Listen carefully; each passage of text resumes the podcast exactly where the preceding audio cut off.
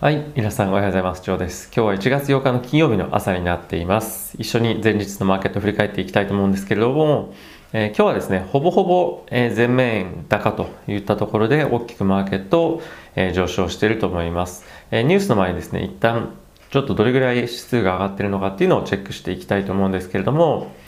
えーとですね、ダウンに関してはプラス0.7%、S&P に関しては1.5%のプラス、ナスダックは2.6%のプラス、で、ラッセルに関しては1.9%といった形で、まあ、大きく指数が上昇しているという状況になっていて、かつですね、やっぱりここで注目したいのが金利になっていまして、今ですね、米国10年債は1.08%まで大きく上げています。連日の大きい上昇ということなんですが、えこれらの全ての動きの背景には、ジョージア州の上院2議席とも民主党が獲得したということで、一気にですねこの民主党政権の、えーまあ、誕生に伴って、えーかなり期待が高まっているとで何何への期待が高まっているかというと、えー追加景気刺激策の、まあ、大規模な、えーまあ、今後の期待が今立っているというような状況ですね。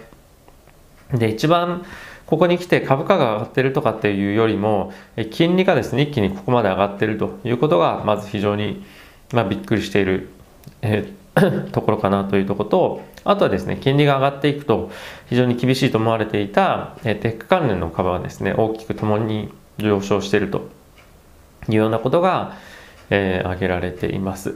まあこれはやはりですね追加景気刺激策への期待が非常に高いというところが一応にしてあるんじゃないかなと思っています。でニュース一緒に振り返っていきたいと思うんですけれども、えー議会でですねバイデンさんが、えー次期大統領として、えーもう承認されたということで1月20日の就任までですねあと、え2週間弱ですかねうん、そうですね。なので、えー非常に期待が、まあ、高まっているというか、まあ、不確定要素がなくなったっていうのが、今一番大きいのかなと個人的には思ってます。あとはですね、やはり、えー両方とも、両議会とも民主党政権に、民主党になったということから、やはりバイデンさんがやりたい方向性の、えーなんていうんですかね、まあ、政策っていうのが取りやすくなったっていうのは、まあ、一応にしてあるんじゃないかなと思ってます。まあ、しながしかしながらですね、一部の増税ですとか、えーそういった政策に関してはですね、ね今の体制だと、えーまあ、やりたいように、まあ、好きにはできるっていう状況ではないので、え今後ですね、えー調整が必要だとは思うんですけれども、まあ、一応にしてやはり交換されているのは、え追加景気刺激策への、え見方今そういった議論も再熱再燃してきてますので、え近いうち今後期待できるんじゃないかなとえ思っています。はい、で他のニュースなんですけれども、えー現在ですねトランプ大統領あと、まあ、10日ちょっとですけれども、えー弾劾をするんじゃないかとか、まあ、やめろっていうふうに、まあ、ペンスさん今副大統領のペンスさんにやめるように話をした方がいいんじゃないかとかっていうか、まあ、しろみたいな感じでいろんなとこからですね声がかかっていると。いうところが、えーあります。かつ、トランプ政権の中でもですね、辞職しますという人が、まあ、どんどん出てきていて、今はですね、もう本当に、まあ、孤立している状態にトランプ大統領がなってるんじゃないかなと思っています。なので、えーまあ、こうまあ、なんていうんですかね、まあ、辞任するっていう可能性は、まあ、個人的には低いかなと、思っているんですけれども、まあ、そういった今圧力がかかっているというような状況ですね。でもし辞めないのであれば、えー弾劾のような形で辞めさせるっていうような今話も、え出ています。でそんな中ですね、まあ、トランプ大統領としては、えー中国の関連企業というか、まあ、中国企業ですね、あのーまあ、上場配信にしようとしたりとか、まあ、追加的にブラックリストに入れようとしたりとか、まあ、そういう中国に関連した、まあ、政策をいろいろ、まあ、最後のタイミングで、えー、前大統領令ということで何かをやろうとしているというような状況ですね。はい、なのであの一刻も早くトランプ大統領がえーまあ、スムーズな形でバイデン政権に移行できるように、まあ、サポートを、まあ、してほしいと望む声が、まあ、大きく上がっているというようなのが、えこのニュースの背景かなと思います。あとはですね、米国の新規失業保険申請件数、まあ、これリストラになった方がですね、えっと、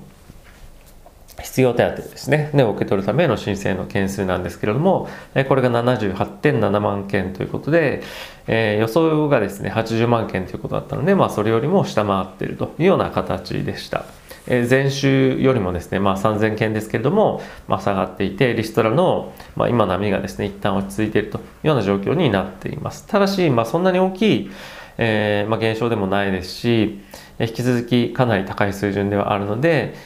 実体経済としてはまだまだ厳しい状況というのが続くのかなと思っています。はい。あとはですね、えリスクアセットっていう意味では、ビットコインがですね、初の4万円台、4, 4万、4万ドルですね。4万ドル台っていうのを載せているというような今状況となっています。ここ最近本当に連日連日、このビットコインが最高値を更新というような、えニュースがですね、いろんなとこから出てきていると思うんですけれども、まあ今実はビットコインだけじゃなくて上がってるのは、他の暗号通貨も、えー、今、イーサリアムとかも上がってますし、あとはですね、このおそらくなんですけど、両方、えー、民主党政権が、上院下院ともに民主党政権が、えー、勝ったということもあって、まあ、SEC からですね、裁判を、まあ、される、されないっていう話がありましたけれども、まあ、もしかしたら、えー、こういった裁判が、えー、取り消される可能性っていうのも、あの、見越して、こういった動きが、えー、出てきてるんじゃないか、もしくは裁判したとしても、えー、まあその中にいる人たちは変わってるのであの訴えた人がとかっていうのも今後あるので、えーまあ、この訴えたところっていうから、まあ、姿勢っていうのは軟化するんじゃないかっていうところで大きく上がってるんじゃないかなと思っています。もしかすると今後数日間にかけて元の値段ぐらいまで戻らないかもしれませんがまだまだ継続してリップルは戻る可能性はあるんじゃないかなと思っています。どちらにしろこの暗号通貨周り、えーまあ本当に爆投というような、まあ、冒頭っていう感じで上がっているので今後ですね注目していきたいと思います。はい、あとはですね、えー、テスラホルダーの方たくさんいらっしゃると思うんですが、えー、テスラがですね今日816ドルぐらいで引けていて、えー、これをまあ、受けてというかですねこういった影響もあってテスラの CEO のイーロン・マスクが、えー、ベゾスをアマゾンのベゾスを抜いてですね資産額えーと、世界ナンバーワンになりました。今大体19兆円ですかね、えー、ぐらいの規模になっているということです。もうすごいなっていう感じ。もうそれしか言えないんですけど、まあ、今後もですねスペース X ですとか、まあ、いろんなところに投資をして今後まあいろんな会社を通じて、まあ、彼が世界に対してどうインパクトを残すかっていうところが、え注目されていくと思うんですけれども、えこれだけやっぱ資産を築いてきたことによって今後はですね彼自身ももっともっと動きやすくなるんじゃないかなと思いますし、え世間の期待というのも大きく高まるんじゃないかなと思っています。はい。で、えニュースではないんですけれども、え今日金曜日ですね、夜に、えー、アメリカの方では雇用統計があります。まあ、数字としてはですね、えー、昨日別の ADP っていう雇用統計があって、それが非常に悪かったことから、まあ、数値自体もですね、悪いものが今日の雇用統計では、出るかもしれないなというのは見込まれているとは思うんですけれども、まあ今のこの民主党一気にブルーウェーブっていうような形になってはいるので、それが悪い数字出たとしても大きく影響があるっていうことはないんじゃないかなと思っています。逆にそういった数値が悪かったことで追加景気刺激策への期待っていうのが高まるというところもあると思いますしどちらにしてもどういった結果が出ても結局はですね株価が上がっていくっていうのが、まあ、その今日明日とかっていう意味じゃなくて今後も継続的に上昇していくっていうのが今の流れなんじゃないかなと思ってるので引き続きえ買い相場継続かなと思っています。で、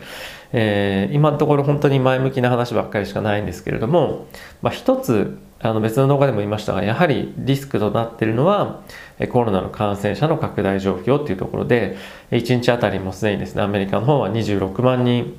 を記録していてここ最近のまあ最高値っていうのを更新してきています。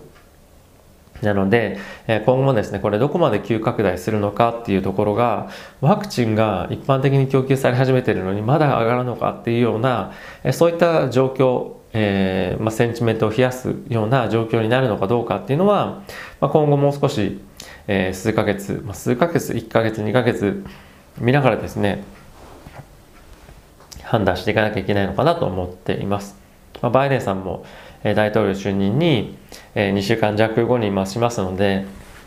まあ一旦ですね、そういったところへの、まあ、注目というか、よりも、えー、引き続き追加景気刺激策への、ね、注目が高まることから、まあ、そんなに、えー、短期的にはですね、大きく、このコロナの、感染者が上あの上昇したところで、えー、売り込まれるというところはないのかなとは思っているんですが、えー、3月、4月あたりに、まあ、供給が、ワクチンのですね、供給が行われているにもかかわらず、この人数がどんどんどんどん増えていくということであれば、あれ大丈夫かなっていうように、おそらくだんだんなってくると思います。えこの2月3月っていうのは別のですね、ワクチンも承認されてくることなので、ワクチンの供給自体の体制っていうのは十分にあると思うんですけれども、まあ、これを接種、実際接種しているのかどうか、えそして接種をしていくことで感染の拡大が止められているのかどうかっていうところに、まあ、焦点が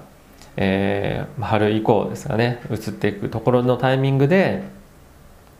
えーまあ、変異種の話もありますけれども何かしら、まあ、悪いニュースが大きく出てくると、まあ、その辺で、まあ、一旦頭を打たれる可能性っていうのもあるのかなとは、まあ、頭の中に入れとこうかなと思ってます、まあ、そういったシナリオが今のところメインシナリオじゃないかなと思ってるんで、えー、引き続き、えー、買い銘柄っていうのを探していくというような状況になっていくと思います。はい。ということで、えー、非常にいいマーケット一日だったと思うので、皆さんもですね、ホクホクかと思いますが、えー、またですね、今日金曜日、来週に向けて、えー、いろいろと、えー、皆さんと一緒にチェックしていけたらなと思ってます。ということで、え、皆さん動画ご視聴ありがとうございました。また次回の動画でお会いしましょう。今日もいってらっしゃい